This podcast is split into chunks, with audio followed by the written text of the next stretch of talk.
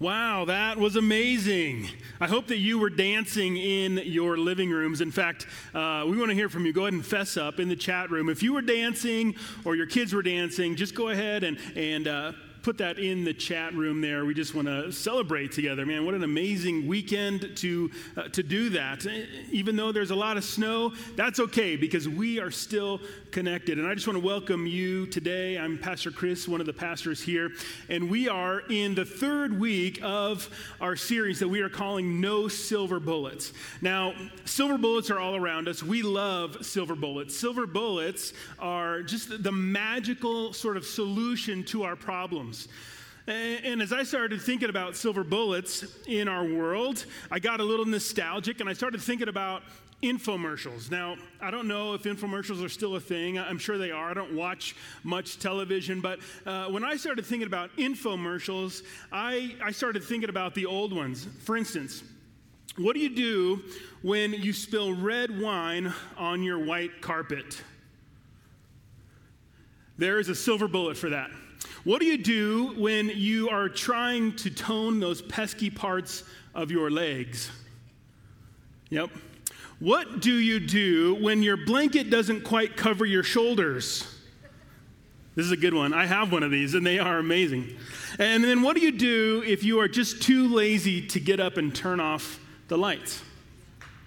Yeah, everybody claps. That's good. Well, here's the thing is that we love silver bullets. Our phones are full of silver bullets. There's an app for everything. But what we know to be true is that there are no silver bullets when it comes to our spiritual growth. That for those of you who are following Jesus, for those of you who are, who are on the journey or thinking about the journey, we know that, that there are just no easy shortcuts. There's no magical solutions to spiritual growth. That we, what we've been saying throughout this whole series is that there are no silver bullets when it comes to spiritual growth, but that it happens in holistic community. And so, over the course of these five weeks, we are looking at Bible application, we are looking at prayer, vulnerability, spiritual friendships, and missional living.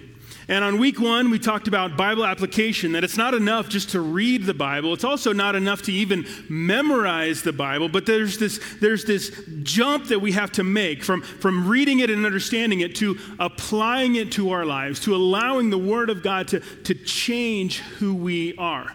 And then last week we talked about prayer and how powerful prayer is. Not only just the, the, the, the, fact that we get to pray to the King of Kings and that he hears us, but when we get to gather together in community and pray, that's a powerful, powerful thing.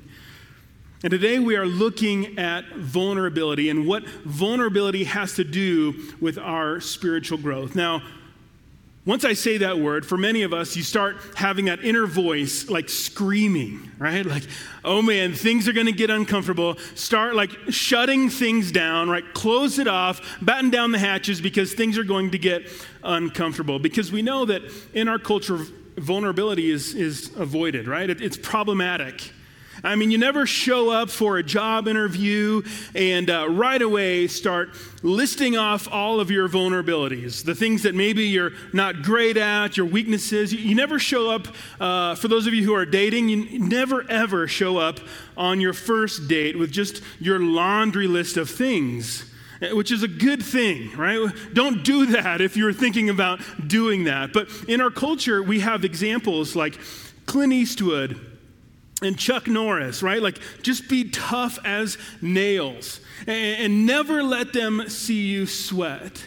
And so, what do we do? We, we, we sort of, uh, we're well aware of our weaknesses, aren't we? And at the same time, this pressure of never let them see you sweat.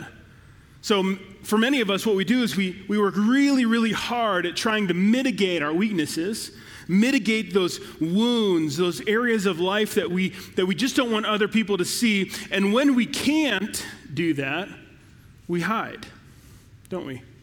We put up walls, we put up masks, we put up facades, and we hide. So, to start off today, you can't really talk about vulnerability without also talking about Brene Brown. She's a researcher, a speaker, an author, uh, has done a ton of work on vulnerability. She wrote a book called Daring Greatly, and how she defines vulnerability is this Vulnerability is about uncertainty, risk, and emotional exposure. It's that unstable feeling that we get when we step out of our comfort zone and let, out of, let go of control. She also confronts this idea that to be vulnerable is to be weak. In fact, she says it this way the only on ramp to vulnerability is the courage to show up looking imperfect. Did you realize that to be vulnerable takes a lot of courage? In fact, if you think about those times in your life where you stepped out in vulnerability, it took a lot of courage, didn't it? And then she goes on and she says the only on ramp to intimacy and relationship is vulnerability. So here's the thing is if we want to grow deeper in our relationships with others and with God, vulnerability is the on ramp. We have to be willing to be vulnerable, which means we have to we have to muster up the courage to do that. In other words, she's saying this, the more vulnerable you are, the more courage it takes. And the more vulnerable you are, the deeper your relationships can go with God and with others, which sounds great, right? I mean, we all want deep relationships. We all want to be courageous. We all want to go forward. And, and, but here's the thing the biggest enemy to vulnerability is shame. It's shame, right? The, the fear of disconnection. We, we, we ask ourselves this question Is there something inside of me that if people know what's there or see it, that it would make me unworthy of connection? That's really what the, the biggest enemy to vulnerability is this fear of, of disconnection. In fact, if you look at Maslow's hierarchy of needs, the very basic need that everybody has is, is the physiological needs the, that air, water, food, the, the next level of, of need are safety needs, like the, that you can have security, health, employment. And then the very next level above that is the need to be loved and, and, and for belonging, friendship, connection, intimacy. And this comes before self esteem, before respect, before status, before reaching your goals, any of that, the need for connection. Renee and I, eh, we have a, a big dog. His name is Captain. Captain is about 110 pounds or so, depending on how much he's eating. He's a, a mix between a Swiss Mountain Dog and a Bernese Mountain Dog. And, and for the most part, he's a good dog. However, like most dogs, they have very little willpower when it comes to temptation.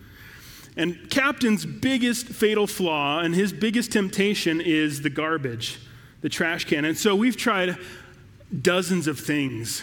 We had the lids on the trash cans that like closed, but he didn't care. He would just tip them over or push them open. So then we would go and we would take the trash every night and put it into the laundry room. However, if the door didn't shut all the way, he would just go and knock his big meat head against the door and go in there and get all the trash out. We tried child locks on the cupboard doors. Again, didn't faze him. He's like, What are these things? I'm not a child, I'm a dog. And sure enough, that meathead just kind of came in and he just busted the, the cabinet open. So we kind of running out of options, we got desperate, and this is what we did. So every night, we had to religiously take two of our stools and a chair and barricade this cupboard so that our dang dog wouldn't get in the trash and, and put coffee grinds and egg shells and all the other nonsense all over the kitchen floor. But this became problematic because every morning you would come down and you would have to like deconstruct our, our little tower here. And you always had to play the game like, is it worth moving all this because I got to leave in a few minutes? So I'm just going to like reach over and do what I need in the sink and, and then just leave it. Or if I need to get in the trash can, I'm just going to kind of nudge it out of the way. And, and it was just this big problem. But here's why I share this is because this picture is what a lot of our lives look like when it comes to vulnerability. This is what we do. Because of our fear of disconnection, because of our fear of being seen as imperfect, we, we barricade. And, and here's the tension that we face is do we take down those barricades and risk getting rejected, or do we keep the barricades up and potentially miss out on deep connections with others and with God. So, my goal today is simple. My goal is to convince you that the risks of vulnerability are worth it. Why? I'll tell you the answer. Because that's where transformation happens. It's when we are vulnerable, when we are willing to step into those vulnerable, spaces that transformation happens. Those times of courageous vulnerability is when we're transformed into something beautiful. And so, we're going to be looking at a scripture in 2 Corinthians chapter 12. If you want to open up your Bibles to that or turn there, we're going to be in 2 Corinthians chapter 12. Now, a, a, little bit of background on this book. Paul is the one who wrote this letter to the church in Corinth. Now, the church in Corinth, they've been following Christ, and, and Paul had already written a letter to them, and, and they had several believers who were following Jesus, uh, several people in the city. However, one thing that started happening in the Corinthian church is that these super Christians started infiltrating the church. You know what I mean by super Christians? The ones who like look perfect. The, the ones who don't have any problems, the ones who are beautiful and, and they make lots of money and their marriage is like a 10 and their kids are, are never have any problems. And, and, and these super Christians are perfect. And, and what happened in the Corinthian church is that the, the other believers started valuing these super Christians more than others. In fact, since Paul wasn't considered a super Christian. He wasn't as good looking. He, he, he wasn't as wealthy. He, Paul got beat up a lot and, and thrown in jail a lot. Was, and they kind of viewed that as like, man, maybe Paul, maybe Paul's not worth listening to. So what they started doing is they started valuing these super Christians a little bit more. And in 2 Corinthians chapter 12, Paul talks about this thorn in his flesh. He talks about how this messenger of Satan has been sent to harass him, that there's this thorn in his flesh. We don't know exactly what it is. It could have been physical, it could have been emotional, it could have been spiritual, mental. We don't exactly know what it is, but we know that it troubled him greatly. In fact, he asked God three times. He pleaded with God, please take this thorn away. And he got the answer that none of us ever want to get, which is no. No. But Jesus didn't just tell him no. He, can, he says this in verse 9 Jesus said to me, My grace is sufficient for you, for my power is made perfect in weakness. My grace is sufficient for you, for my power is made perfect in weakness. Now, there's two key words in this part sufficient and power. Let's look at the word sufficient. When he talks about sufficient grace, he's talking about grace that never runs out. He's talking about grace that, that, that is never lacking. I mean, think about your, your biggest issues in life. And think about the kind of grace, the amount of grace that is needed to cover those issues, those wounds, those weaknesses, those addictions, whatever that is. Here, Jesus says, My grace is sufficient for that. It's enough. When I think of the word sufficient, for some reason my mind automatically goes to food. I don't know why. I don't know why. But here's what I mean is, you know those times when you are like starving? or your, your stomach is like starting to digest itself and you're just not sure if you're gonna make it, you're gonna faint? and you don't have anything, but you're like digging around in the back seat or whatever. You're like, kids, what do you have in your backpack? And they're like, they pull out this little like piece of fruit snack or whatever, and you're like, okay, and you eat it. It doesn't do anything. It doesn't help. It's not enough, it's not sufficient. However, on the flip side is when you're starving and you're hungry and you go and you sit down with friends and family at a table that is just full of food. And you just start passing the plates and you start filling up your plate and, and you're eating with your eyes before, and your nose before you even start eating with your mouth. And, and it's just this amazing experience. And here's the idea of, of the sufficiency of Jesus' grace is that no matter how hungry you are and no matter how many times you come to the table, it is always full. It's always full. It's never lacking. You see, His grace is sufficient for you. So when we have our wounds like Paul had, when we have those thorns in the flesh and we come to God and we say, God, take this away, and He says no, He doesn't just say no, He also says, there's enough at the table. My grace is sufficient for you. He goes on and he says, My power is made perfect in weakness.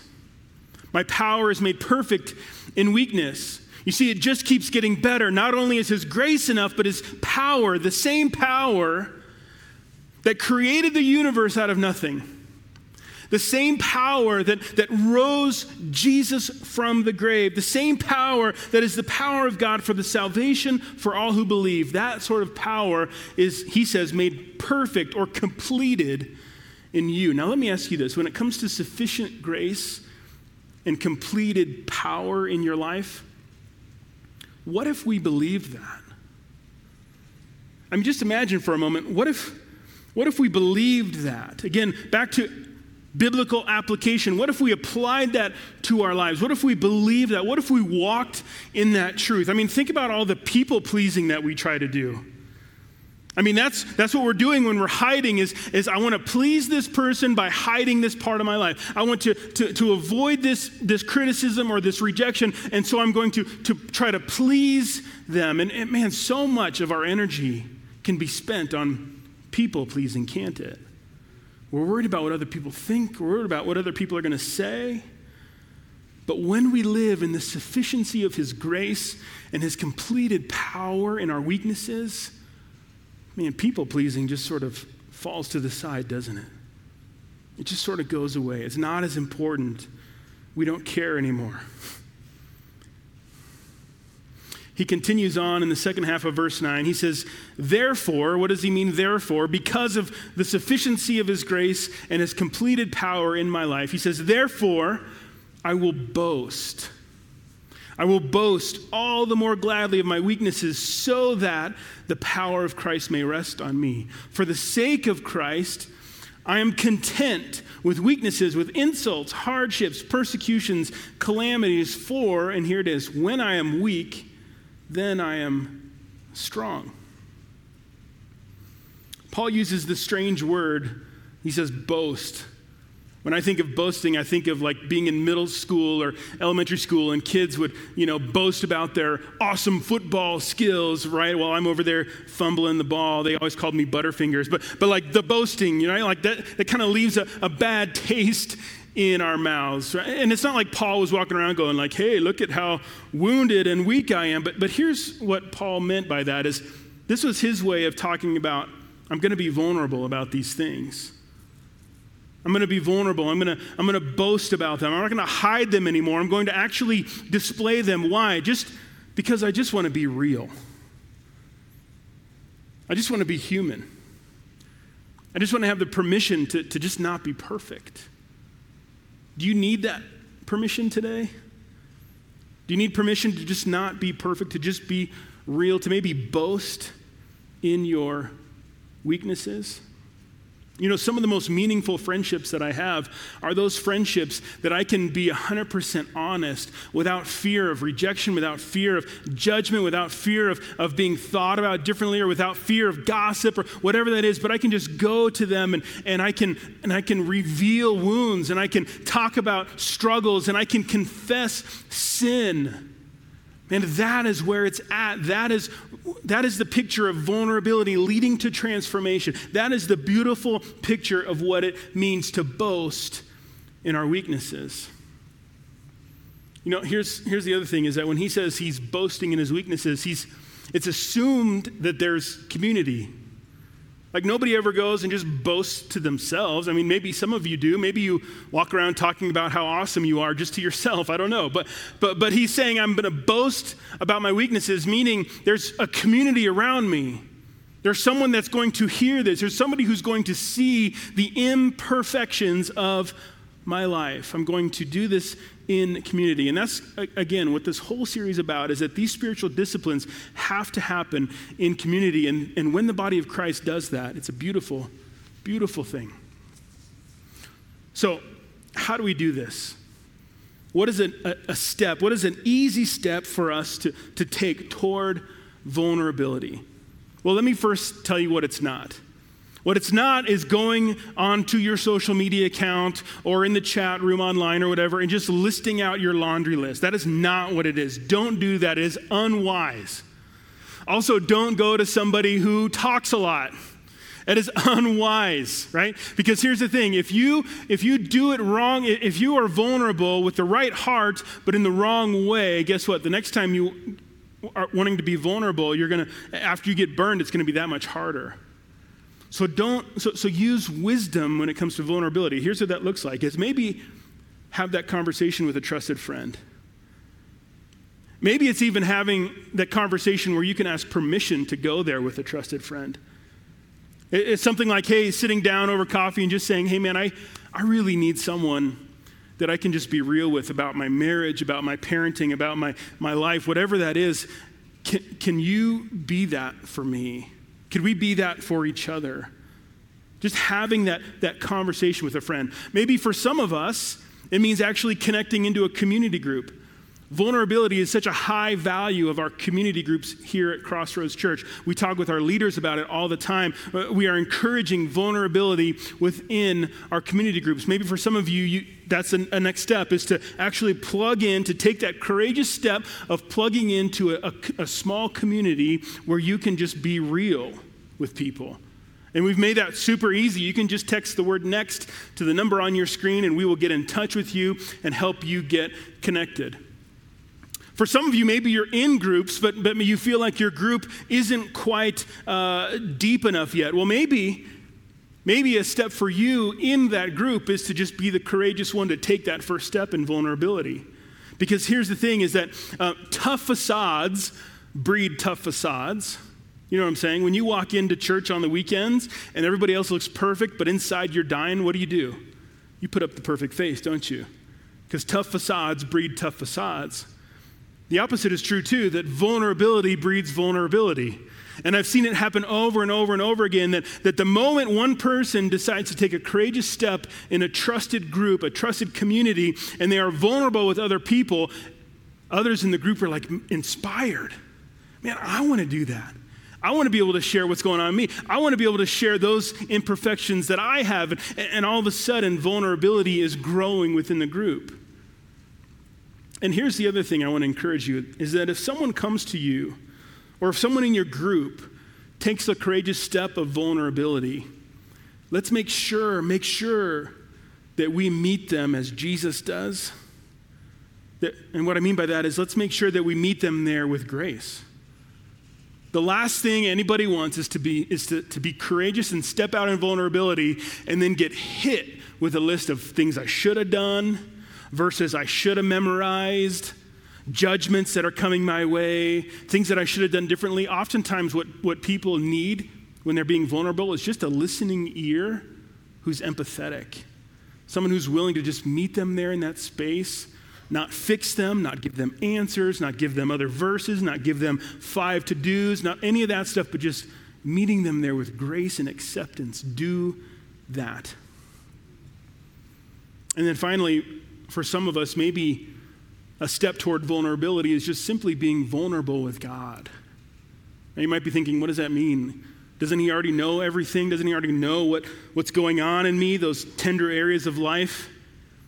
And I would say, yeah, he does. So be vulnerable.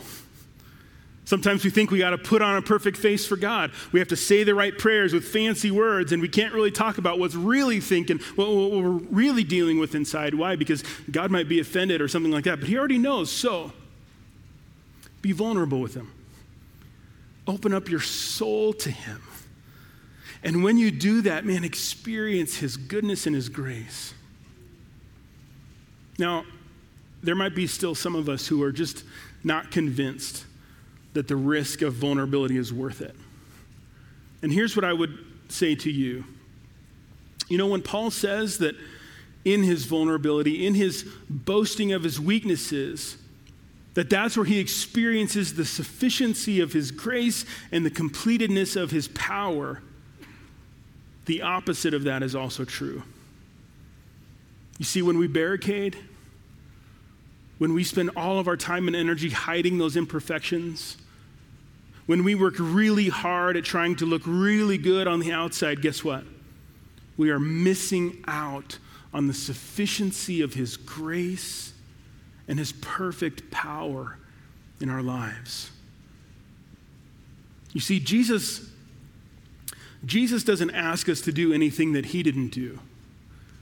Did you know that God is vulnerable? Have you ever thought about that? God is, is vulnerable. In Romans 5, it says this But God shows his love for us in that while we were still sinners, Christ died for us. In other parts of Scripture, we're called enemies of God. Let me ask you this How vulnerable do you have to be to love your enemies? How vulnerable do you have to be to, to love your enemies? And since God is all knowing, He also knows that, that many of those people that He deeply loves are going to spit in His face and reject Him. How vulnerable do you have to be to do that? You see, our God is a vulnerable God. Not only that, but when Jesus came to earth, he was born in a vulnerable situation as a helpless baby. He died a vulnerable, shameful death. Naked, nailed to a cross. Why? Because he loves you. He doesn't just tolerate you. He doesn't just put up with you. He's not just waiting for a better version of your future self. He loves you with an infinitely deep and affectionate love that we will never fully grasp in this life. He loves you. He put himself in vulnerable situations so that you can connect with him. And that's what we remember today when we take communion together. We, we don't just take it as a, as a routine, we, we take it and we remember, we, we celebrate, and, and we me- remember the vulnerability of God on display, the ultimate picture of love and vulnerability Jesus on the cross. So I'm going to pray, and then we're going to celebrate communion together, and then we are going to respond to his goodness, his love for us by singing together. So let's pray. God, we thank you so much for your goodness to us. God, thank you that, that you made yourself vulnerable to come to the earth that you created, to put on human flesh, to limit yourself, to die for your enemies. God, it blows my mind. Father, thank you that we don't have to pretend like we're perfect in front of you. Thank you that because of your grace, that we don't have to pretend like we're perfect in front of everybody else. But God, that it's in those vulnerable moments that you meet us with your transforming power, that completed power. So, God, we thank you for that. And I pray for those who are maybe far from you this morning Thank you, God, that all we need to do is take one step toward you and that you sprint to be with us. That no matter where we're at, even for those who are considering following you today, God, that you are there with open arms. Jesus, we thank you and we love you. And it was on the night that he was betrayed that he took the cup and the bread and he broke it and he passed it around and he said, Whenever you eat of this bread, remember my body that's been broken for you. Let's remember together.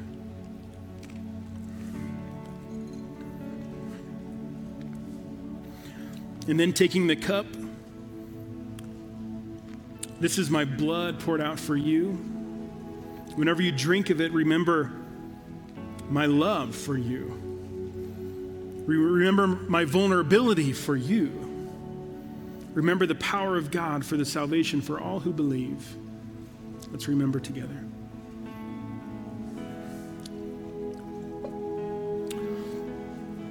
If you would like prayer today, We have people online in the chat room ready to pray with you. All you got to do is click the prayer button and someone will, will pray with you today. Let's respond to God's goodness with singing.